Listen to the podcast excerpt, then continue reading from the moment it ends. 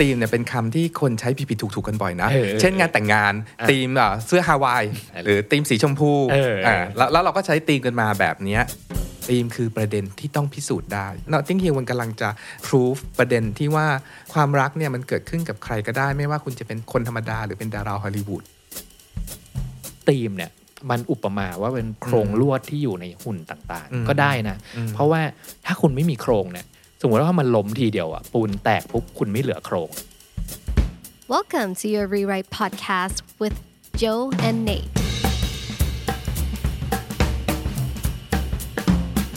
Rewrite your story, rewrite your life.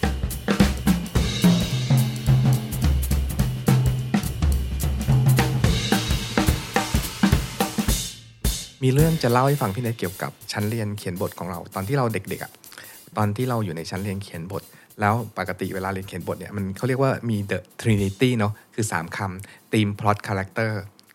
เราอาจจะเก่งเรื่องพล็อตมากในการคิดแบบว่าฉากแบบหวือหวานู่นนี่นั่นอะไรเงี้ย character ก็พอใช้ได้สมัยเด็ก ๆ ก็ไม่ได้เก่งมาก แต่ก็เรียกว่าพอเข้าใจมนุษย์ประมาณหนึ่งแต่สิ่งที่ไม่เข้าใจเลยตอนที่เรียนสมัยเด็กๆอะคือเรื่องธีมอืมธีมสมัยนั้นสำหรับเราเป็นเรื่องโหโคตรยากเลยว่ะโคตรไม่เข้าใจเลยอะมันด้วยความเด็กด้วยแล้วก็ด้วยความแบบไม่เข้าใจโลกอะไรหลาย ๆ อย่าง แต่อยู่มาวันหนึ่งพอเข้าใจมันขึ้นมาแล้วปรากฏว่า เราเข้าไปอยู่ในกลุ่มคนที่เรียกว่าเขาเรียกกันว่าทีมฟรีกับพี่เน็ตมันจะมีคนกลุ่มนี้จริงๆนะในอินเทอร์เน็ตที่แบบว่าจะบ้าคลั่งการคุยเรื่องธีมกันมาก ๆ เหมือนกันเลยพี่โจแต่ก่อนเนี่ยเวลาเราจะนั่งลงแล้วก็เขียนเรื่องอะไรบางอย่างอะไรเงี้ยส่วนใหญ่อะสิ่งที่สำหรับผมเองนะรู้สึกว่าง่ายที่สุดอะคือการเขียนจาก character เพราะว่าอย่างที่บอกผมเป็นสายเขียนจากเรื่องเรื่องตัวเอง ใช่ป่ะเพราะฉะนั้นแบบสิ่งที่เรามองแล้วมันง่ายสุดก็คืออะเขียนเรื่องตัวเองเนี่ยง่ายสุด เพราะฉะนั้นถ้าอย่างที่พี่โจบอกว่าแบบมันมี 3 อย่างเนาะมี character มีพล็อตมีธีมอะไรเงี้ยส่วนใหญ่อะเราจะเก็บธีมไว้ท้ายๆๆใช่ คือยังไม่ต้องคิดนะหรือหรือว่าไอ้ตอนที่บอกว่าคือยังไม่ต้องคิดเนี่ยก็อาจจะเป็นเพราะว่ายังไม่เข้าใจอย่างถ่องแท้ว่า จริง ๆ แล้วธีมคืออะไร แล้วก็วิธีคิดของมันคืออะไร แล้วมันทำงานอยู่ในเรื่องเล่าของเรายังไงเราบ้างอะไรเงี้ยแล้วอย่างที่พี่โจบอกเลยว่า ในวันที่คุณปลดล็อกว่าเฮ้ย พอรู้ว่าธีมคืออะไรสำคัญยังไง แล้วคิดยังไงปุ๊บเนี่ย ทุกอย่างมันมันมันง่ายไปหมดเลยอืมแล้วแล้วแล้วในหัวของเราอะมันจะกลับด้านไปโจอืมจากเดิมอะใช่เราเริ่มจากอะอย่างพี่โจบอกว่าแบบเฮ้ยอ่าถนัดในการขึ้นพล็อตมาก่อนเนาะเอาเหตุการณ์มาต่อเหตุการณ์อะไรเงี้ยของผมถนัดแบบขึ้นคาแรคเตอร์ก่อนเพราะว่าเขียนโดยที่แบบเอาตัวเองเป็นคาแรคเตอร์เนี่ยมันก็จะง่ายที่แบบว่ามองคาแรคเตอร์เป็นอย่างแรกใช่ปะแต่ตอนเนี้ยหลังจากที่เรียนรู้เรื่องธีมมาแล้วเนี่ยบอกกับทุกคนเลยว่าถ้าจะเริ่มเรียนเรื่องเขียนหรือจะเขียนเรื่องเล่าอะไรสักอย่างเรื่องเนี้ยอืมอ่า เรียนรู้เรื่องธีมเป็นอย่างแรก จะทำให้ชีวิตของคุณง่ายขึ้น ให้เริ่มที่ธีมแล้วชีวิตจะง่ายอืมสมมุติว่าตอนที่เรายังจริง ๆ สิ่งที่พี่เนทเป็นน่ะก็ไม่ได้แปลกนะเราว่าหลาย ๆ คนแม้กระทั่งคนฟังตอนเนี้ยหลายคนไม่ได้รู้ด้วยซ้ำว่ามีคำว่าธีมด้วยเหรอหรือว่ารู้เราๆว่าเรื่องนี้สอนให้รู้ว่าอะไรเงี้ยแล้วก็ไม่ได้คิดว่าเฮ้ยธีมมันไม่มีดีกว่าปะวะ ถ้ามีมันจะดูเป็นการสั่งสอนตอนจบไหมที่เวลาเราดูหนังหรือดูละครหลาย ๆ เรื่องมีตอนจบมีแบบบทพูดอะไรยีๆอะแล้วเราก็ไม่ชอบสิ่งเนี้ย แล้วเราก็ไปคิดว่าสิ่งเนี้ยคือธีมมาตลอด ผมว่าวิธีการทำงานของทีมเนี่ยมันมีหลายระดับชั้นเพื่ออย่างนี้แล้วกันอ่าอ่าอ่าอย่างที่พี่โจเล่ามาว่าเฮ้ยคิดทีมก่อนเนี่ยมันจะดูสั่งสอนหรือเปล่า มันจะดูแบบว่าแบบง่ายอืมๆคลีเช่เหมือนเหมือนกับคนอื่นที่เขียนเรื่องสไตล์นี้อืมอืมที่ใช้ทีมเหล่าๆเหล่านี้อะไรเงี้ยแล้วผมรู้สึกว่าเอ่อเอาเข้าจริงๆแหละมันมีเทคนิคการแบบว่าบอกธีมอย่างโจ่งแจ้งกับอืมเฮ้ยธีมมันเป็นเรื่องอ่าเป็นสิ่งที่มันล่องหนอยู่ในเรื่องเล่าของเราข้อแรกธีมเป็นคนละเรื่องกับ d ดอะล็อกสั่งสอนตอนจบต้องเข้าใจประเด็นนี้ก่อนเนาะแต่ว่าจะชวนพี่เนทคุยเรื่องนี้เพราะพี่เนทเป็นแบบสายคิดเรื่องจากคาแรคเตอร์ใช่ปะแล้วพี่เนทแบบไม่ตอนเมื่อก่อนที่ยังไม่ได้รู้จักธีมอะเคยเป็นอย่างนี้ปะสายคาแรคเตอร์จะคือเริ่มเขียน แต่ว่าเหมือนไปต่อไม่จบอืมอืมสำหรับสายพล็อตเวลาคนคิดพล็อตเก่งๆอะ คิดเรื่องฉากนู่นนี่นั่นอะจะเจอเหตุการณ์นี้ จะมีปัญหาที่องค์สามอืมถ้าใครพูดเรื่องสายพล็อตเดี๋ยววันหลังเราคุยเรื่องพล็อตดีๆกันพล็อตสามองค์อะจะมีปัญหาว่าจบไม่ลงคล้าย ๆกัน ปัญหามันมีอย่างหนึ่งพี่โจ คือปกติคนที่ทำงานอ่าผ่านคาแรคเตอร์เป็นอันดับแรกเนี่ยอ่าเราจะเริ่มทำงานโดยการตกหลุมรักคาแรคเตอร์ของเราใช่ใช่ปะใช่อ่าสมมติว่าเอาตัวเองเป็นคาแรคเตอร์หรือว่าคิดคาแรคเตอร์จากอ่า คนที่เราชอบหรือว่าคาแรคเตอร์บุคลิกเนี่ยเราจินตนาการขึ้นมาแล้วก็แบบว่าแต่งมาเป็นตัวละครของเราจนได้อะไรเงี้ยเราเราจะไปตกหลุมตรงที่เฮ้ยเนี่ยไม่ไหวแล้วอะฉันตกหลุมรักตัวละครตัวนี้มาก ใครจะมาฆ่าหรือว่ายังไงก็แล้วแต่ฉันจะไม่ยอมให้ตัวละครนี้ตาย แล้วก็ตัวละครตัวเนี้ยจะต้องเป็นที่รักสุดๆอะไรเงี้ยเพราะฉะนั้นสิ่งที่เราแบบอยู่ในหัวของเราในในขั้นตอนการเขียนโดยที่ขึ้นต้นจากคาแรคเตอร์อะไรเงี้ยมันจะแบบ เรียกว่าเข้าขั้นหมกมุ่นอะเพราะว่าสิ่งที่คาแรคเตอร์ชอบคือสิ่งที่ตัวเองชอบ เพราะฉะนั้นเวลาจะตัดทิ้งมันเท่ากับสิ่งที่ตัวเองชอบถูกตัดออกหมดเลยอ่าใช่เออเออแล้วแล้วปัญหาก็คือเฮ้ยทำไมคิดได้แต่ตัวคาแรคเตอร์แต่ว่าไม่รู้จะพาคาแรคเตอร์ไปไหนดำเนินเรื่องได้ยังไงใช่หรือจะแบบว่าแบบหาฉากหาสถานการณ์ หรือหาคาแรคเตอร์อื่นๆนะมาประกอบกับเรื่องราวของเรายังไงอะไรเงี้ยอืมแล้วอันเนี้ยแหละที่พอรู้แล้วว่า เอ้ย พอรู้จักธีมแล้วเนี่ยคาแรคเตอร์ อาจจะไม่สำคัญเป็นอันดับแรกนะในการคิดคิดเรื่องที่จะเล่าอืมอืมอืมมันก็สำคัญทั้ง 3 อย่างมันขาดกันไม่ได้หรอกเพราะมันคือเรื่องเล่าเราต้องมี 3 อย่าง แต่แบบใครที่เริ่มจากคาแรคเตอร์อะเชื่อเถอะว่า คุณจะไปไม่ถึงไหนอะมันจะไปไม่มันจะไปไม่จบอะพูดง่ายๆหรือคิดพล็อตก็จะไปไม่จบอืมอืมคือคือในพล็อตเนี่ยมันมีคำว่าเคยพี่เนทเคยได้ยินคำว่า plot twist เนาะอืมแบบว่าเรื่องที่มันพลิกกลับไปกลับมาอะไรอย่างเงี้ยแล้วก็คาแรคเตอร์เนี่ยพี่เนทน่าจะเคยได้ยินคำว่า character change มันมีการเปลี่ยนแปลงของคาแรคเตอร์จากจุด A ไปจุด B something ตอนต้นเรื่องกับท้ายเรื่องต้องเปลี่ยนแปลง แต่ทุกคนนะหรือแม้กระทั่งพี่เนทหรือพี่โจเนี่ยต้องไม่เคยได้ยินคำว่าทีมทวิสหรือ team change เลย เพราะธีมเป็นสิ่งเดียวที่ไม่เปลี่ยนแปลงตั้งแต่ตอนต้นถึงตอนจบ มันเป็นสิ่งที่ที่เหมือนเป็นโครงกระดูกไว้ให้เราเกาะอะเป็นหลักหนึ่งหลักไว้ให้คนเขียน เกาะว่าเราเราจะอยู่ที่หลักการนี้นะ อยู่ที่แก่นเรื่องนี้นะ อยู่ที่ประเด็นของเรื่องอันนี้นะ ฉันจะไม่เปลี่ยนแปลง แต่อื่นๆ มันเปลี่ยนได้ทั้งหมดยกเว้นสิ่งนี้ ก่อนที่จะเข้าเรื่องแบบว่าแบบอันนั้นอาจจะขั้นแอดวานไปแล้วไม่จอืมเป็นทีมทวิสอะไรอย่างเงี้ยเนาะเอาเบื้องต้นก่อนดีกว่าว่าอ่าอ่า เราเราเราเราอยากคุยถึงว่าแบบทีมคืออะไรสำหรับคนที่อาจจะรู้รู้รู้จักแล้วก็ใช้งานทีมอยู่แล้วเนาะหรือหลาย ๆ คนน่ะอ่าโดยเฉพาะคนฟัง Rewrite Podcast ของเราอะนะจะเป็นนักเขียนกลุ่มที่อ่าเริ่มต้นเขียนก็เยอะเหมือนกันอืมอะไรเงี้ยอยากชี้ให้เห็นว่าอ่าอย่างแรกธีมคืออะไร และอย่างที่สองคือ แล้วมันสำคัญยังไงทำงานกับเรื่องเล่ายังไงแล้วค่อยแบบอ่า episode ต่อ ๆ ไปอะ ค่อยมาคุยกันว่าแบบเออธีมที่ดีเป็นยังไงทีมที่ดีเป็นยังไงแล้วจะบอกว่าแบบเขียนธีมขึ้นมาเป็นยังไงแล้วไปจนแบบถึงขั้น theme twist นั้นนะมันจะสนุกมากขึ้นยังไงอะไรเงี้ยอะถ้างั้นเริ่มอย่างนี้เลยพี่เนทก่อนที่จะพูดว่าธีมคืออะไรอะขอเริ่มจาก อะไรที่ไม่ใช่ธีมก่อนเลยดีกว่าอืมอืมคุยเพราะว่าธีมเนี่ยเป็นคำที่คนใช้ผิดๆถูกๆกันบ่อยนะเออเออเช่นงานแต่งงานอะธีมอะเสื้อฮาวายเคยได้ยินเนาะอันนี้เคยได้ยินบ่อยมากเออเลยบอกว่าเอออ่าได้การ์ดแต่งงานมาเออแล้วก็เออบอกว่าเขียนไว้แบบทายการ์ดว่าเอองานแต่งงานเราเนี่ยวันศุกร์นี้นะบอกว่าอืมแบบขอให้ทุกคนแต่งตัวธีมฮาวายเออหรือธีมสีชมพูเออเอออ่าแล้วแล้วเราก็ใช้ธีมกันมาแบบเนี้ยอืมอ่าหรือธีมธีมในหนังบางเรื่องอย่างพูดถึง Notting Hill อืมเป็นหนังแบบธีมรัก ที่ได้ยินบ่อยๆอืมอืมอืมแบบว่าเอ่อไอ้ธีมที่พูดกันอยู่เนี่ยเอาให้ตรงเป๊ะๆตามศัพท์จริงๆอะอ่าไอ้แต่งตัวสไตล์ฮาวายเป็นงานแต่งงาน อันเนี้ยมันคือสไตล์ไม่ใช่ธีมข้อหนึ่งก่อนอืมแล้วมันบางอันก็อาจจะหมายถึงว่าก็เป็นคอนเซปต์อะไรบางอย่าง แต่ยังไม่ใช่ธีมอืมอืมถ้าถ้าอย่างนั้นเนี่ยคำถามสำคัญก็คือธีมที่อยู่ในเรื่องเล่าคืออะไร อืมธีมเอาเอาหลักใหญ่ใจความของมันต้องเป็น มันหมายถึงว่าเป็นแก่นของเรื่องหรือประเด็นของเรื่องหรือความหมายบางอย่างของของเรื่องที่ต้องการจะนำเสนออะหลายคนชอบคิดว่าเรื่องเล่าจะต้องมีธีมหรือไม่มีธีมนะ มีธีมไม่มีธีมอย่างเงี้ยอืมแต่สำหรับโจ้เลยอะพี่เนี่ยเรื่องเล่าคือธีมเลย อืมอืมแล้วอื่นๆมันคือการแบบว่าอธิบายธีมเนี้ยอืม ทั้งตัวละครทั้งพล็อดมันเป็นการอธิบายธีมหรืออธิบายสตอรี่เนี้ยอืมผมว่ายกตัวอย่างอย่างนี้ดีกว่า คือปกติเวลาเราคุยกับเพื่อนที่อะเขียนนิยายอยู่ เขียนเรื่องอืมสั้นอยู่อะไรเงี้ยแล้วส่วนใหญ่อะเราก็จะมีคำถามหนึ่งเสมอว่าเฮ้ยเขียนอะไรอยู่เรื่องของมึงเนี่ยเออตีมอะไรวะใช่อะไรเงี้ยใช่ใช่ไหมหลาย ๆ ครั้งแต่ก่อนหน้าที่เรายังไม่รู้เรื่องตีมอะไรเงี้ยเราก็จะตอบว่าอ๋อเรื่องเราอะมันเป็นตีมของความรักอืมนะเรื่องครอบครัวหรือว่าเรื่องเราเป็นตีมการล้างแค้นอ่ามิตรภาพใช่ป่ะอืม ซึ่งมันยังไม่ใช่ ใช่ ซึ่งยังไม่ใช่ เพราะมันมันมีมันมีหลายเดี๋ยวเราจะอธิบายแหละว่าอืมว่าทำไมถึงยังไม่ใช่อะไรเงี้ยแต่แบบเวลาเราพูดว่าธีมเราพูดมาเป็นคำคำๆอะมันแบบว่าเป็นคำประเภทแบบความรักเอ่อการแก้แค้นมิตรภาพหรือครอบครัวอะไรพวกเนี้ยมันเป็นสิ่งที่ไม่ได้ช่วยเราทำงานพี่เนทมันมันเป็นแค่คำหนึ่งคำอะอื มมันอาจจะเป็นแค่ไอเดีย ถ้าเราคุยเรื่องเอ่อ episode ไอเดียกันไปแล้วอืมมันเป็นไอเดียหนึ่งในภาษในภาษาที่เราใช้ในคลาสของเราเราเรียกสิ่งนี้ว่า big idea อืมคือคือเริ่มต้นน่ะเราอยากเขียนเกี่ยวกับบิ๊กไอเดียอะไร อย่างเช่น เราอยากเขียนเรื่องความรักก็ไม่ผิดเนาะแต่ว่าในขั้นที่เราเรากำลังพูดว่าอยากเขียนเรื่องเกี่ยวกับความรักเนี่ยมันยังเป็นแค่คำที่เป็นไอเดียว่าเรื่องของเราเนี่ยมันจะต้องมีความรักเกิดขึ้นในนี้แหละ แต่มันยังไม่ได้ไม่ได้เป็นสิ่งที่ว่าเป็นแกนของเรื่องว่าอืมเฮ้ย พูดพูดคำว่าความรักเฉยๆอะอย่างที่บอกนะว่า ว่าเออแล้วยังไงล่ะ ความรักมันยังมันยังเป็นแค่เป็นแค่คำเนาะมันยังนึกไม่ออกว่าแกจะเล่าเรื่องอะไรเหรอแกต้องการจะพิสูจน์อะไรเหรอหรือว่า หรือว่าความรักมันเกี่ยวข้องกับคาแรคเตอร์หรือว่าพล็อตที่จะพาเรื่องเล่าตั้งแต่ต้นจนจบอะเดินทางไปยังไงอืมอืมันอืมันยังไม่ได้ทำงานเป็นเป็นแก่นอืมเป็นแกนหลักอืมของเรื่อง ก่อนที่จะเข้าไปลึกๆถึง definition ลึกๆ ของธีมอะพี่เนทอยากพูดอย่างนี้ก่อนว่า สำหรับพี่โจที่พูดว่าธีมคือ story เลยเนาะแล้วในที่นี้ธีมมันคือสิ่งที่มนุษย์เราอะใช้ส่งต่อข้อมูลพี่เนทอืมจากแบบว่ารุ่น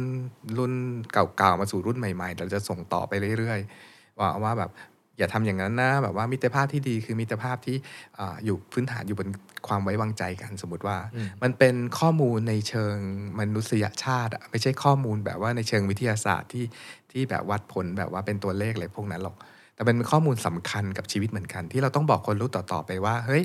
คนเรานะถ้าอกหักอะเราสามารถจะค่อยๆเยียวยาตัวเองได้ ข้อมูลพวกอย่างเงี้ยมันบรรจุอยู่ใน story ทั้งหลาย และไอ้ข้อมูลอย่างนี้นี่เองนี่แหละคือธีมที่เรากำลังคุยคุยๆกันอยู่เนี่ยอืมผมว่าเอ่อในพอดแคสต์ของเราหลายๆ episode อะเรา refer ถึงเรื่องนี้กันบ่อย คือเรื่องเออหนังสือเรื่อง Sapiens ของอืมยูวัลใช่ครับว่าเฮ้ยยูวัลเนี่ยเคยพูดเอาไว้ว่าอ่าในหนังสือเซเปียนเนี่ย มนุษย์หรืออาสายพันธุ์โฮโมเซเปียนเนี่ยความพิเศษของสายพันธุ์เนี้ยคือคือเป็น master of fiction ก็คือเป็นเจ้าแห่งเรื่องเล่าใช่ป่ะแล้วความสำคัญของเจ้าแห่งเรื่องเล่าเนี่ยคืออะไร ก็คือการถ่ายทอดเขาเรียกว่าอ่ารหัสแห่งการเอาชีวิตรอดของเผ่าพันธุ์เนี่ยจากรุ่นสู่รุ่นสู่รุ่น ไปเรื่อยๆ ได้ มันมันทำเลยทำให้สายพันธุ์ Homo sapiens เนี่ย กลายเป็นสายพันธุ์ที่อะแต่เดิมมีแบบว่ามนุษย์อยู่หลายเผ่าพันธุ์ แต่ทำไมเหลือ Homo sapiens เผ่าพันธุ์เดียว ความพิเศษของ Homo sapiens ก็คือเนี่ยแหละเราเป็นเผ่าพันธุ์ของนักเล่าเรื่องอืมแล้วก็เอ่อสิ่งที่อยู่ข้างในคือรหัสแห่งการเอาเอาชีวิตรอดใช่ปะอืมอืมแล้วสำหรับเราอะพอยิ่งเข้าใจคำว่าธีมแล้วเนี่ยอ้าวรหัสของการเอาชีวิตรอดของเผ่าพันธุ์เราอะก็คือธีมหรือว่า message ที่มันที่ที่ส่งต่อกันรุ่นต่อรุ่นว่าเอ้ยมันมันอาจจะไม่ได้แบบพูดกันตรงๆเนาะ แต่ว่าใช่ในทุกเรื่องเล่าที่มันแบบอ่ามีธีมแบบใส่เข้าไป อยู่ข้างใต้เป็นแบบว่าแบบสิ่งที่มันล่องหนนะอาจจะไม่ได้พูดตรงๆ ก็ได้อะไรเงี้ยแต่มันเป็นรหัสที่ทำให้พวกเราเอาสิ่งพวกเนี้ยมาใช้ในยามขับขัน ในยามจำเป็น ในยามยากลำบาก ในยามป่วยไข้แล้วไอ้อย่างที่ว่าเนี่ยธีมอะมันถูกเอามาใช้งานโดยอืมอัตโนมัติ อืมเราชอบที่พี่เนทเปรียบเทียบ หรือที่ที่พูดถึงยูว่าที่ว่าธีมเป็นรหัสมากอืมๆเพราะมันต้องการแบบว่ามีการใส่รหัส และมีการถอดรหัสกับอืมธีมอันจริงๆมันต้องเป็นอย่างนั้นเนาะหรือแบบอย่างเวลาพูดว่ารหัสในการแบบอ่าใช้ชีวิตหรือหาความหมายของชีวิตแต่อย่างสมมติว่าใครเคยอ่านพระคัมภีร์ไบเบิลมันก็เป็นหนังสือเล่มหนาๆที่จริง ๆ แล้วจะมีแต่รวม list ว่าอย่าทำอย่างนั้นให้ทำอย่างนี้ก็ได้ แต่ในไบเบิลเองก็มีเรื่องเล่าเต็มไปหมด ตั้งแต่หน้าแรกเรื่องของแบบพระเจ้าสร้างโลก Adam and Eve ไล่มาเรื่อยๆอะ เรามนุษยชาติเนี่ยใช้เรื่องเล่าในการช่วยให้เราดำเนินชีวิตอย่างเงี้ยมาตลอด มันมีชาว Aborigine ที่ออสเตรเลียพี่เนทเขาแต่งเพลงให้เด็กๆฝึกร้อง ในวันที่เด็กเดินหลงทางแล้วสามารถร้องเพลงนี้แล้วรู้ว่าแหล่งน้ำอยู่ตรงไหนในทะเลทรายอะอืมอืมมันใช้ประโยชน์อย่างเงี้ย ถ้าพูดอย่างนี้ก็คือธีมเนี่ยนะมันไม่ได้อยู่เฉพาะในเรื่องเล่าประเภทหนังสืออมหรือหนังที่เป็นวิชวลอาร์ตหรือว่ามันยังอยู่ในแบบภาพเขียนจิตรกรรม มันอยู่ในดนตรีแน่อืมๆมันเป็นสิ่งที่อยู่ข้างในแบบงานศิลปะทั้งหลาย ทุกๆแขนงเลยก็ว่าได้อะผมนึกถึงเอ่อในหนังเรื่อง Cloud อืม Atlas พี่โจอืมถ้าใครได้ดูเรื่องนี้นะผมว่ามันเป็นหนังที่สะท้อนสิ่งเนี้ยค่อนข้างชัดเจนนะผมจำเรื่องเออชัดๆ ไม่ค่อยได้ละแต่สิ่งที่จำได้เนี่ยมันเป็นเรื่องเล่าของอะมนุษย์หลายเผ่าพันธุ์เนาะถ้าจำไม่ผิดมีอยู่หกเผ่าพันธุ์อะไรเงี้ยหมายถึงว่าอ่าเรื่องเกิดขึ้น กับผู้คนหกเผ่าพันธุ์อ่าในหกสถานพวกที่สถานที่ต่างๆ กันบนหกโลเวกลานี้อะไรเงี้ยอะไรเงี้ยต่างเวลาด้วย แล้วก็สิ่งที่สำคัญของอาทั้งนิยายแล้วก็หนังเรื่อง Cloud Atlas เนี่ย ก็คือเรื่องเล่าเนี่ย Master of Fiction เลยว่าเฮ้ยเรื่องเล่าอะมันสามารถแบบส่งต่อ message ไม่ใช่แค่ระหว่างเจเนอเรชันของเผ่าพันธุ์เดียวกัน แต่สามารถแบบส่งต่อข้ามเผ่าพันธุ์ข้ามสถานที่หรือข้ามมิติเวลาได้ด้วยอืมอืมถ้าถ้าถ้าถ้าใครสามารถแบบไปดูอ่าหนังเรื่องนี้หรือว่าอ่านนิยายเรื่องเนี้ยอืมลองลองลองสังเกตอีกทีอืมว่าเอ้ยความสำคัญของของเรื่องเล่าที่มีสารลับอยู่ในนั้นคืออมธีมอะคืออะไรอืมอืมนึกถึงอีกอีกอันหนึ่งพอพูดว่าธีมในเพลงอะเพลงนี้ไงพี่เนต รักมิใช่ดวงดาวที่พราวแสง ใช่ร้อนแรงดั่งแสงอาทิตย์ส่อง มันคือแบบเขาซ่อน text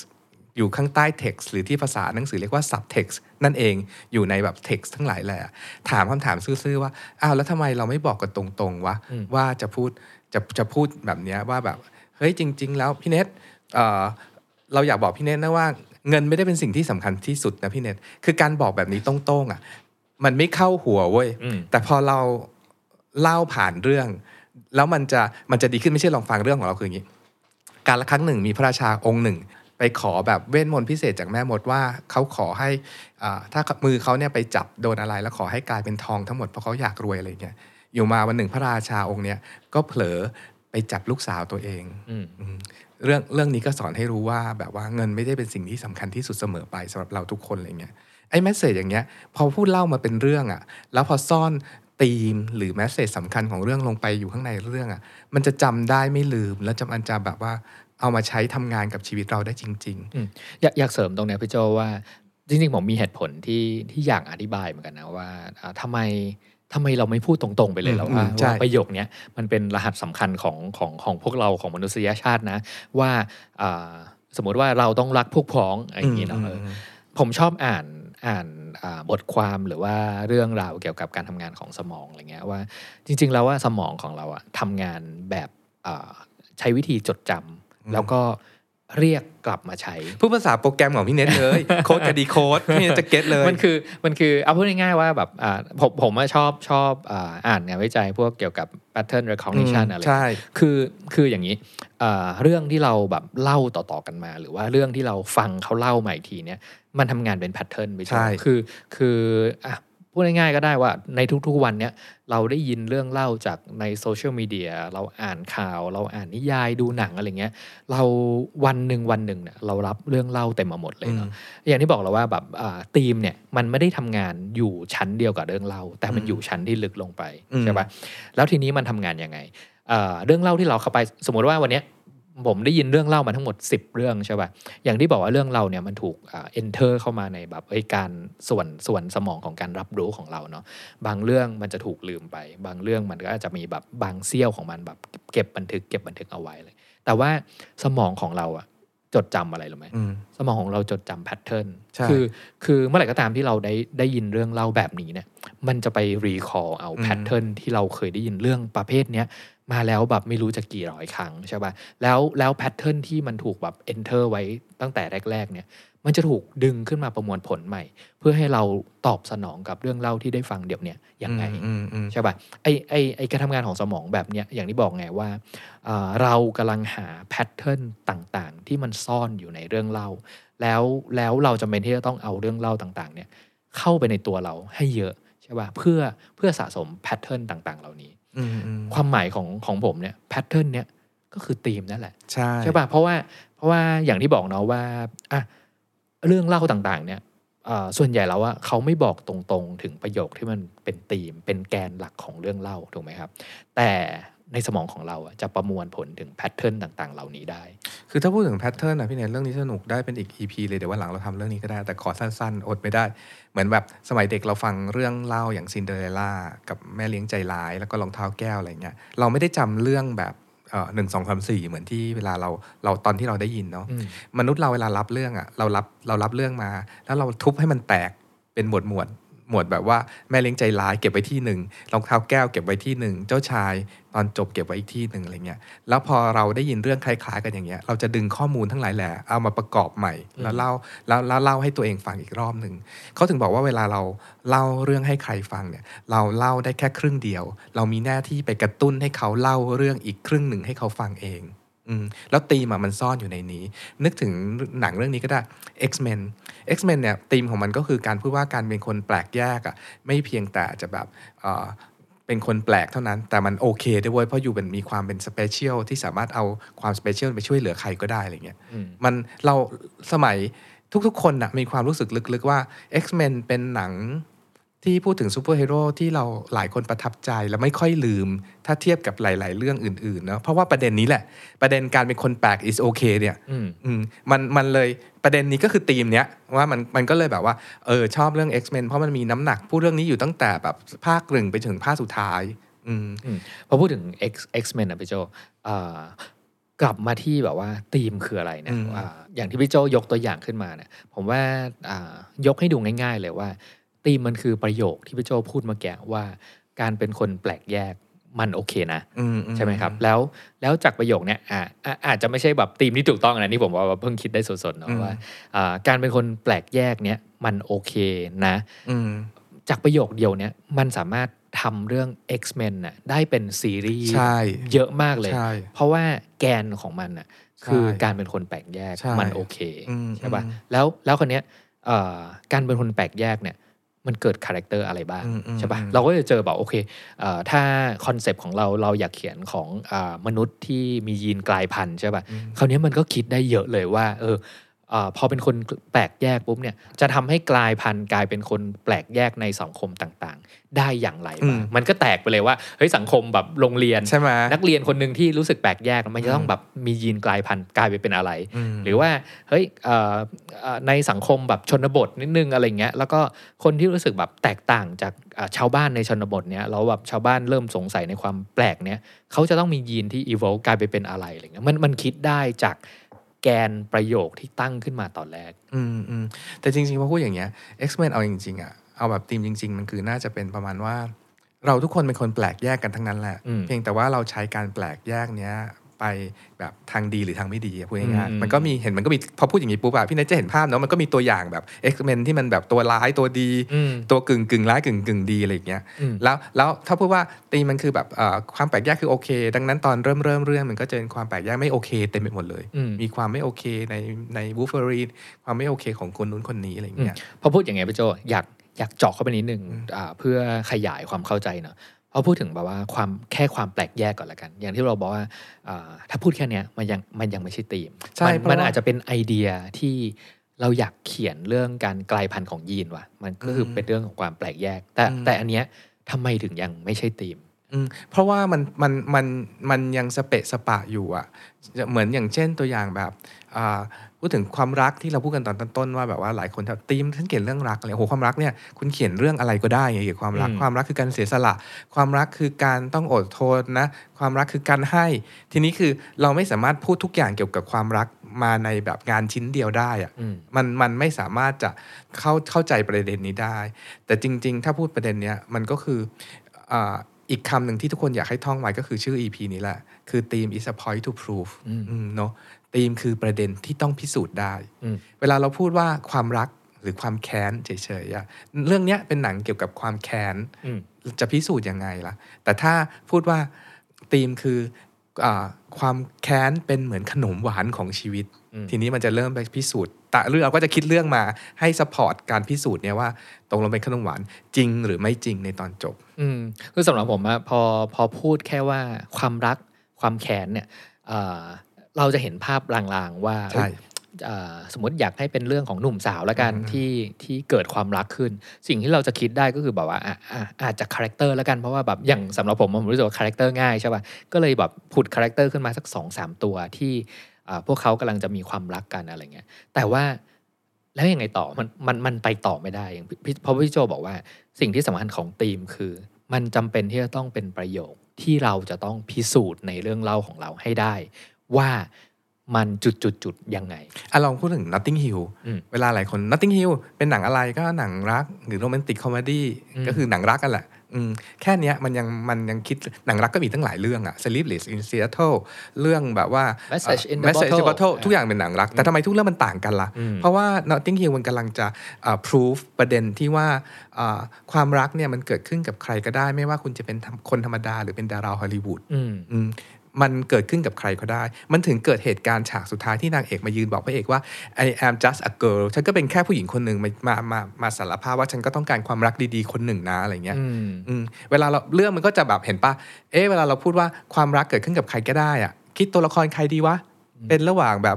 มันเป็นร้านขายหนังสือสองล้านก็ได้ถูกปะอืมอืมแต่ว่ามันก็ไม่ใช่ใครก็ได้ไงถ้าเราอยากจะเปรียบเทียบใครสักคนก็ต้องหาความต่างกันน่ะ ก็เป็นแบบพระเอกแล้วกันที่แบบเป็นร้านหนังสือเล็ก ๆ แต่นางเอกก็เป็นใครดีนะ เป็นนักธุรกิจ เป็นทนายความอืมหรือจะเป็นแบบดาราฮอลลีวูดดีที่แบบว่าดูเหมือนแบบความรักเป็นไปไม่ได้เลยสำหรับดาราฮอลลีวูดมันรู้เลยว่าเราจะต้องเขียน somebody รู้กับปะ nobody เห็นปะให้มารักกันใช่ได้ไหมใช่ปะใช่ใช่เพราะคำถามว่าแบบอะย้อนกลับไปแบบ episode ที่เราคุยกันเรื่องแบบ dramatic question อะไรเงี้ยใช่ใช่คำถามก็คือเอ่อคนธรรมดาที่เป็น nobody จะรักกับแบบ someone ที่เป็นแบบ somebody ในฮอลลีวูดได้หรือไม่อะไรใช่เงี้ยใช่หรือนึกถึงอีกเรื่องหนึ่งก็สนุกไลอาไลอาที่แบบว่าลูกอธิษฐานขอพรว่าเอออยากให้พ่อพูดความจริง เพราะพ่อเนี่ยเป็นทนายความที่งานยุ่งมาก แล้วก็แบบว่าเหมือนโกหกลูกตลอดเวลาเลยว่าจะมาตามนัดนู่นนี่แต่ไม่มาอะไรอย่างเงี้ยแล้วลูกก็เลยอธิษฐานวันเกิดว่าอยากให้พ่อพูดความจริง ทีนี้พ่อมันใช้การโกหก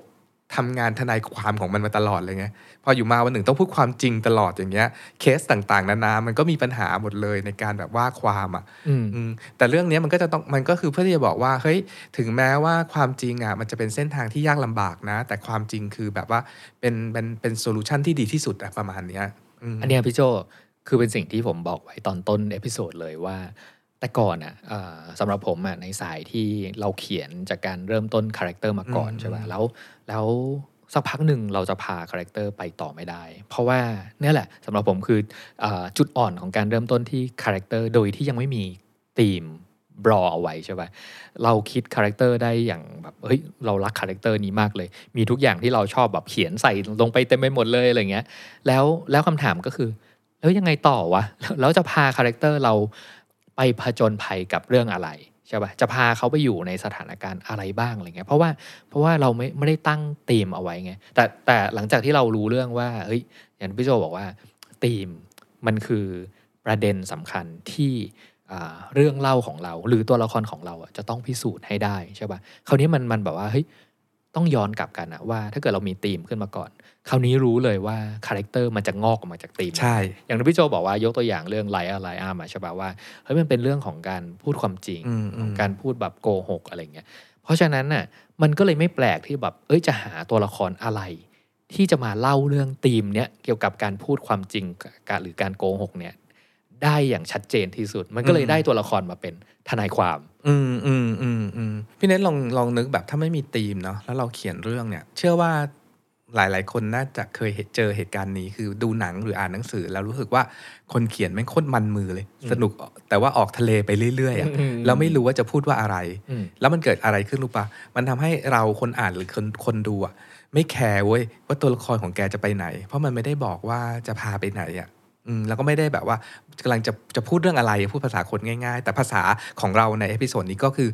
ไม่รู้ว่าเอ่อคนเขียนจะพิสูจน์ point อะไรหรือประเด็นอะไรอืมอืมมันต้องมี point หรือประเด็นให้พิสูจน์อะมันมีตัวอย่างของหนังอีกเรื่องที่อยากยกเพื่อที่จะพูดถึงว่าธีมอะมันเป็นประเด็นที่เวลาเราเอาไว้คิดเรื่องนะพี่เน็ตเราว่ามันจะทำให้เราแบบคิดเรื่องได้ตรงประเด็นขึ้น หรือพิสูจน์ได้พิสูจน์ได้ว่า point คืออะไร เรื่องอันโด่งดังก็คือ The Wizard of Oz The Wizard of Oz เนี่ยเวลาแบบเวลาใครพูดถึงเรื่องนี้ก็มักจะถึงนึกถึงประโยคเด็ดที่ว่า there no place like home ไม่มีที่ไหนเหมือนบ้านเราหรอก แต่อันนี้ไม่ใช่ประโยคธีมของเรื่องธีมมันคือของเรื่องนี้เอาจริง ๆ แล้วมันคือว่า เราทุกคนมักจะมีสิ่งที่เรามีอยู่แล้ว แต่เราเราบางทีเราก็ไปหานู่นนี่นั่น เช่น ตัวละครนางเอกอะมีทุกอย่างตั้งแต่แบบก่อนที่จะไป ไปในเมืองออสแล้วอะไม่ว่าจะแบบสแกร์โครพวกแบบว่าหุ่นไล่กา พวกแบบว่าทินแมน มนุษย์สังกะสีหรือว่าสิงโตเนี่ยเขามีคนเหล่านี้อยู่ในชีวิตอยู่แล้ว แล้วก็พอไปผจญภัยต่างๆ นานา แล้วกลับมาผ่านเรื่องราวต่างๆ นานากลับมาถึงบ้านถึงได้เรียนรู้ว่าอ๋อฉันฉันก็มีเพื่อนดีๆ อย่างนี้อยู่แล้ว แล้วเวลาคิดเรื่องอะยกตัวอย่างใครดี ยกตัวอย่างหุ่นไลกาพี่เน้นหุ่นไลกาในเรื่องเนี้ย จะพูดว่าเขาเป็นคนที่แบบเหมือนไม่มีสมองแบบว่าเป็นคนโง่ๆไม่มีสมองเลยนะเขาบ่นตลอดเรื่องตั้งแต่แบบว่าเจอโดโรธียกนึกถึงฉากฉากหนึ่งฉากที่โดโรธีเจอกับหุ่นไลกาฉากแรกอะคือหุ่นไลกาเนี่ยติดอยู่บนเสา แล้วดาวทีก็ถามว่าทำไมไม่ลงมาลุงแบบว่ายืนอยู่บนเสาทำไมเลยเขาบอกว่าก็ลงไม่ได้หรอก ไม่รู้จะลงยังไงไอ้นางเอกก็พยายามจะไปไปดึงเขาลงมาจากไอ้เสาต้นเนี่ยแล้วก็ทำไม่ได้ แล้วก็หุ่นไลกาก็บอกว่า นี่ไงลองดึงตะปูออกสิ ฉันก็จะลงได้ละไอ้นางเอกก็ดึงตะปูออกไอ้หุ่นไลกาเนี่ยก็ลงได้ อันนี้คือแบบเราตอนที่เราดูเราก็ไม่ได้คิดหรอก แต่พอเราดูแล้วเกิดเหตุการณ์ซ้ำๆว่าหลายสถานการณ์ แล้วหุ่นไลกาเป็นคนคิด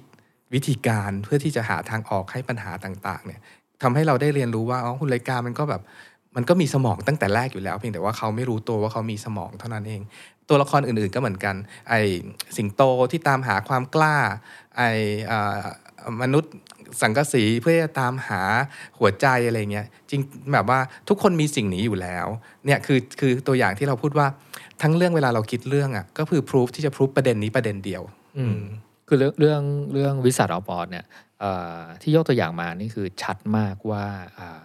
ธีมทำหน้าที่เป็นแกนหลักของเรื่องใช่ปะแล้วแล้วจากธีมเดียวเนี่ยประโยคเดียวเนี่ยอ่ามันทำงานได้ทั้งเรื่องเลยอืมตั้งแต่โครงใหญ่ทั้งหมด กับเรื่องย่อยๆย่อยๆที่การเดินทางของโดโรธีไปเจออะไรบ้างอะไรเงี้ยแล้วทุกเรื่องมัน support แบบธีมนี้หมดเลยว่าใช่เอ่อจริง ๆ แล้วเรามีทุกอย่างอยู่แล้ว เพียงแต่ว่าเราเราเราอาจจะมองไม่เห็นมองข้ามมันไปใช่ใช่ปะเออเรื่องตัวละครทุกตัวมันก็เลยบอกว่าเล่าเรื่อง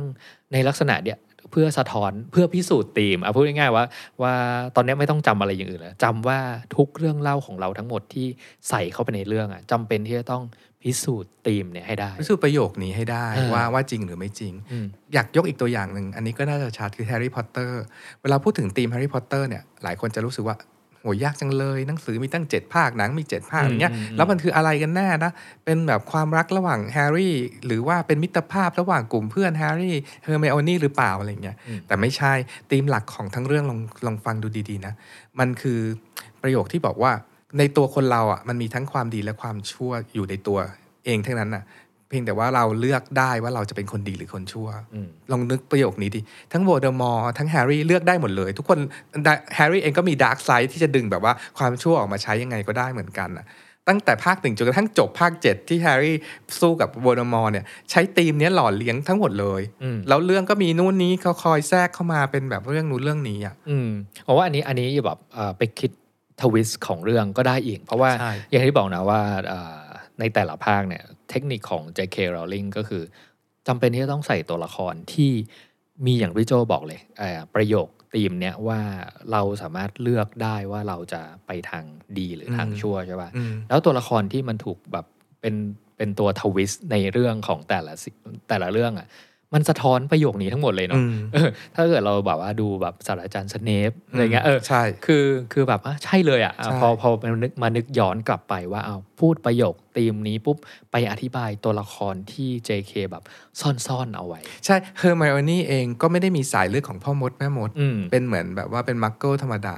แต่สุดท้ายนางก็เป็นเหมือนเป็นเอ่อแม่มดที่ได้รับการยกย่องอะ่ะเพราะนางเลือกที่จะเป็นเป็นจากข้างในอะ่ะเราทุกคนมีสิ่งนี้อยู่ข้างในอืมอันนี้คือแบบธีมของแฮร์รี่พอตเตอร์อืมเราว่าเราว่าอ่าธีมอะมันทำงานต่างกันนิดหนึ่งระหว่างคนที่อ่าเป็นคนเขียน กับคนที่เป็นคนอ่านหรือคนดูเรื่องของเราเนาะคืออันในมุมของคนดูก่อนพี่โจสำหรับผมอะผมรู้สึกว่าเราอะไม่จำเป็นที่ต้องรู้ธีมเรื่องนั้นตั้งแต่ต้นก็ได้ คือเหมือนเราเข้าไปในโรงหนังแบบสองชั่วโมงอะไรเงี้ยเราเข้าไปเอนจอยแบบเรื่องในหนังแบบสนุกสนานเฮฮาเนาะเรื่องทั้งหมดเราอาจจะแบบว่าแบบขำหัวเราะกลิ้งทั้งเรื่องเลยก็ได้เลยโดยโดยที่ในหัวไม่ทันคิดหรอกว่าแบบเฮ้ย คนคนเขียนหนังเรื่องเนี้ยเขาเขาใส่ธีมอะไรเข้ามาวะหรือแบบผู้กำกับหรือคนสร้างทั้งหมดเนี่ยทำภาพทำดิเรกชันมาทั้งหมดอ่าทำให้หนังกลายเป็นแบบชอนรานี้เนี่ยก็เพราะเขาอยากแบบนำเสนอธีมที่สำคัญอย่างนั้นอย่างนี้อะไรเงี้ยอ่าสำหรับมุมของคนเสพอะไรเงี้ยเขาอาจจะไม่ไม่ไม่จำเป็นที่จะต้องแบบได้ได้รับสิ่งนั้นโดยตรงด้วยซ้ำแต่ว่าแต่ว่าพวกเนี้ย มันทำงานอยู่ใช่ข้างในเราลึกๆเนาะใช่อย่างที่ผมบอกว่ามันเราอาจจะไม่รู้ว่าว่า pattern ที่เราได้จากเรื่องเรานั้นคืออะไรอืมแต่ไอเรื่องเล่าของเราเนี่ยที่มันเข้าผ่านสมองของเราณเดี๋ยวนั้นนะมันไปขุดเอา pattern ต่างๆนานาที่เราเคยเรียนรู้แล้วเอามาเปรียบเทียบว่า เอ๊ะมันจะใช่เหมือนกับเรื่องที่เราเคยแบบได้ยินมา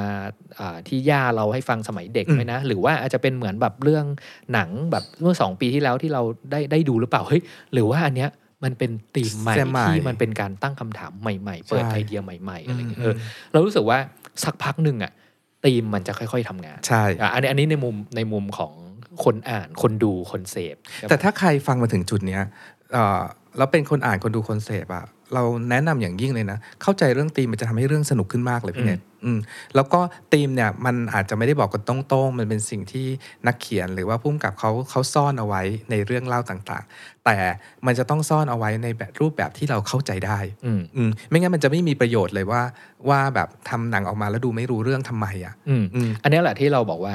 แต่มันกลับด้านกันระหว่างคนเขียน ใช่ป่ะอืมคนเขียนนะจำเป็นอย่างยิ่งที่จะต้องรู้ธีม ใช่ รู้ให้ชัดด้วย ใช่ เพราะอะไรถ้าเพราะถ้าคุณรู้ไม่ชัดนะ คนดูคนอ่านเขาไม่สนุกกับเรา แล้ววันหลังเราจะทำอีก EP หนึ่งที่พูดสำหรับคนเขียนเลยว่ามันเป็นมี 3 สิ่งที่คุณต้องทำคือหนึ่งคือ propose it prove it และ promise it หมายถึงว่า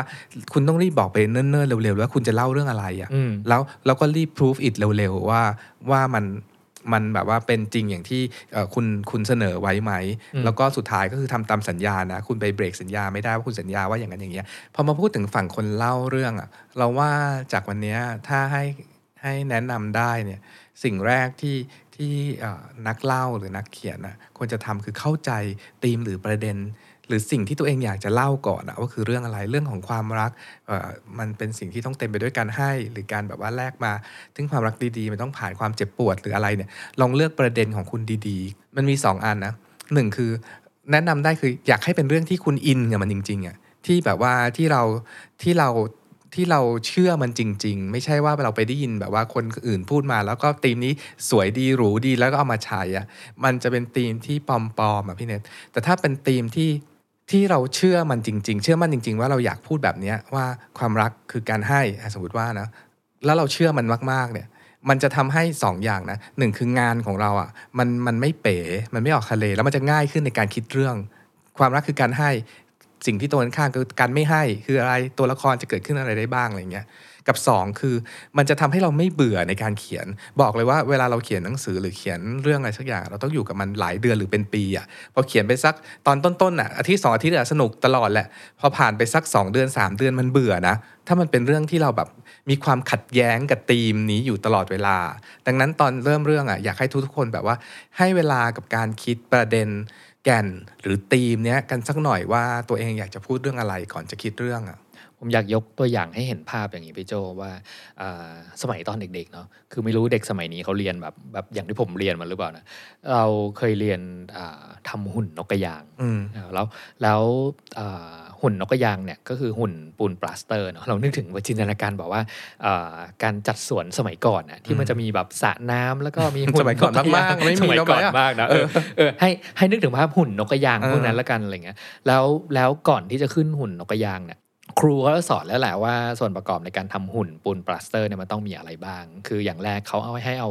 อ่าโครงเหล็กอ่าอืมลวดเนี่ยมาดักขดให้เป็นอืมแบบว่าแกนเหมือนแกนกระดูกอืมเป็นใช่ขาเป็นตัวเป็นหัวเป็นเป็นปีกเอาไว้ก่อนเนาะโดยที่แบบอันเนี้ยมันคือโครงมันคือแกนของตัวนกกระยางของเรา แล้วหน้าที่ของเราแต่ละคนก็คือเอ่อเอากระดาษขยำน้ำแปะๆแปะแล้วก็ค่อยๆ เอาปูนมาปั้นอ่า แล้วก็แปะไปเรื่อยๆ จนกระทั่งมันปิดอ่าส่วนที่เป็นแบบลวดอ่าให้หมด ให้กลายเป็นตัวนกกระยาง ให้กลายเป็นปาก เป็นหัว เป็นตัว เป็นแบบลำคออะไรอย่างเงี้ย แล้วหลังจากนั้นอะเราก็คือได้นกกระยางที่อะรู้ละนี่คือเป็นนกกระยางปูนปาสเตอร์ โดยที่ข้างในอะมีแกนลวดอยู่ใช่ป่ะเออคราวเนี้ยตัวอย่างเนี่ยเห็นได้ชัดเลยในในชั้นเรียนอะไรเงี้ยว่าอ่านกกระยางของใครอะจะคงรูปยืนได้ หรือว่าเป็นนกกระยางที่อืมสวยไม่สวย ล้มไม่ล้มเนี่ย อยู่ที่โครงกระดูกของมันใช่อยู่ที่แกนลวดนี้เลยอะมอืมผมเลยรู้สึกว่าแบบเฮ้ยธีมเนี่ยมันอุปมาว่าเป็นเป็นเป็นเหมือนแบบโครงโครงอืมลวดที่อยู่ในหุ่นต่างอืมๆก็ได้นะอืมเพราะว่าถ้าคุณไม่มีโครงเนี่ยลองลองลองจินตนาการดูก็ได้ว่าคุณปั้นนกกระยาง โดยที่คุณอ่าขึ้นมาเป็นปูนปลาสเตอร์เลย สมมติว่ามันล้มทีเดียวอะปูนแตกปุ๊บคุณไม่เหลือโครงแล้วอืมอืมใช่ป่ะถ้าเทียบกับแบบเรื่องเล่าของเราอะอย่างได้บอกว่าถ้า ถ้าถ้าโครงลวดของเรามันไม่แข็งแรง มันมันมันไม่ได้เป็นอ่าโครงนกกระยางตั้งแต่แรกอะเรื่องที่เราเล่าเหมือนปูนปัสเตอร์เอามาโปะๆเนี่ยสุดท้ายมันอาจจะกลายมาเป็นนกกระจอกก็ได้อืมอืมถูกปะเพราะว่าโครงมันไม่แข็งแรงไงฉันมีอีกเออตัวอย่างหนึ่งพี่เนทสมมติว่าเราไปกรีดใครสักคนหนึ่งอะจะเป็นผู้ชายหรือผู้หญิงที่เราไปแอบกรีดแล้วเราแบบจีอยากจีบเขาแล้วเขาบอกว่าคนเนี้ยสวยน่ารักจังเลยอะไรเงี้ย ลองนึกภาพเขาคนนั้นขึ้นมาเนาะแล้วลองนึกภาพไม่ว่าเขาอาจจะเป็นคนแบบว่านิสัยดีด้วยจะ อารมณ์เย็นอ่อหน้าตาก็คิ้วๆแบบว่าใสๆอะไรอย่างเงี้ย แต่ลองนึกภาพว่าถ้าเขาไม่มีกระดูกข้างในสิอืมมันก็จะเป็นกองเนื้อเหลวๆอยู่ก็กองหนึ่งเท่านั้นนะอืมธีมคือกระดูกอันนั้นแหละอืมมันมันเรามองไม่เห็นกระดูก เช่นเดียวกับเรามองไม่เห็นธีมอืมแต่ธีมจะเป็นคนช่วยพยุงให้ผู้หญิงคนนั้นเป็นผู้หญิงที่น่ารัก อยู่อย่างที่เราแบบจิตสนใจเขาอะไรเงี้ยพอเราพูดว่าเออมันคือโครงกระดูกมันคือแบบว่าแกนรั่วของอืมของหุ่นอะไรเงี้ยอืมคือ แกนนะมันอาจจะเป็นแกนเดียวกันอืมแต่ว่าผมกับพี่โจเนี่ย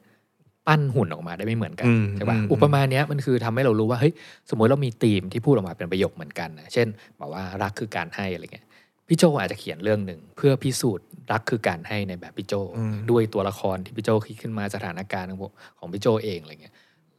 ให้ผมเขียน ผมก็จะเขียนอีกเรื่องหนึ่งเพราะเพราะเราเขียนเรื่องซ้ำกันไม่ได้แน่นอนเนาะผมก็อาจจะเอ้ย character มองใครไม่ได้เอาตัวเองเนี่ยแหละไปเจอกับสถานการณ์อะไรวะที่จะเป็นความรักแล้วความรักคือการให้เราต้องพิสูจน์ยังไงอะไรเงี้ยมันก็จะกลายเป็นนิยายอีกเรื่องหนึ่งคนละอืมเรื่องกันไปเลย แต่ว่าเอาจริงๆแล้ว เราเริ่มต้นจากประโยคของธีมเดียวกัน แล้วก็หาวิธีพิสูจน์ประโยคเนี้ยให้ได้ด้วยเรื่องเล่าของแต่ละคน อืมแล้วแล้วเนี่ยถึงเอาคือรักรักคือการให้อย่างเงี้ย มันคือ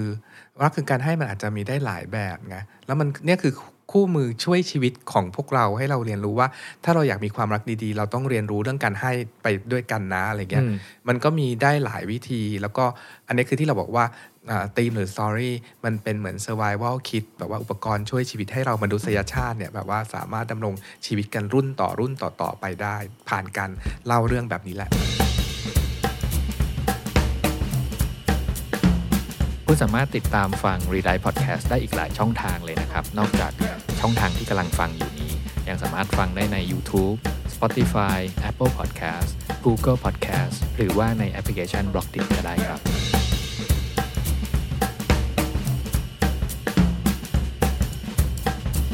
Rewrite Podcast with Joe and Nate. Rewrite your story, rewrite your life.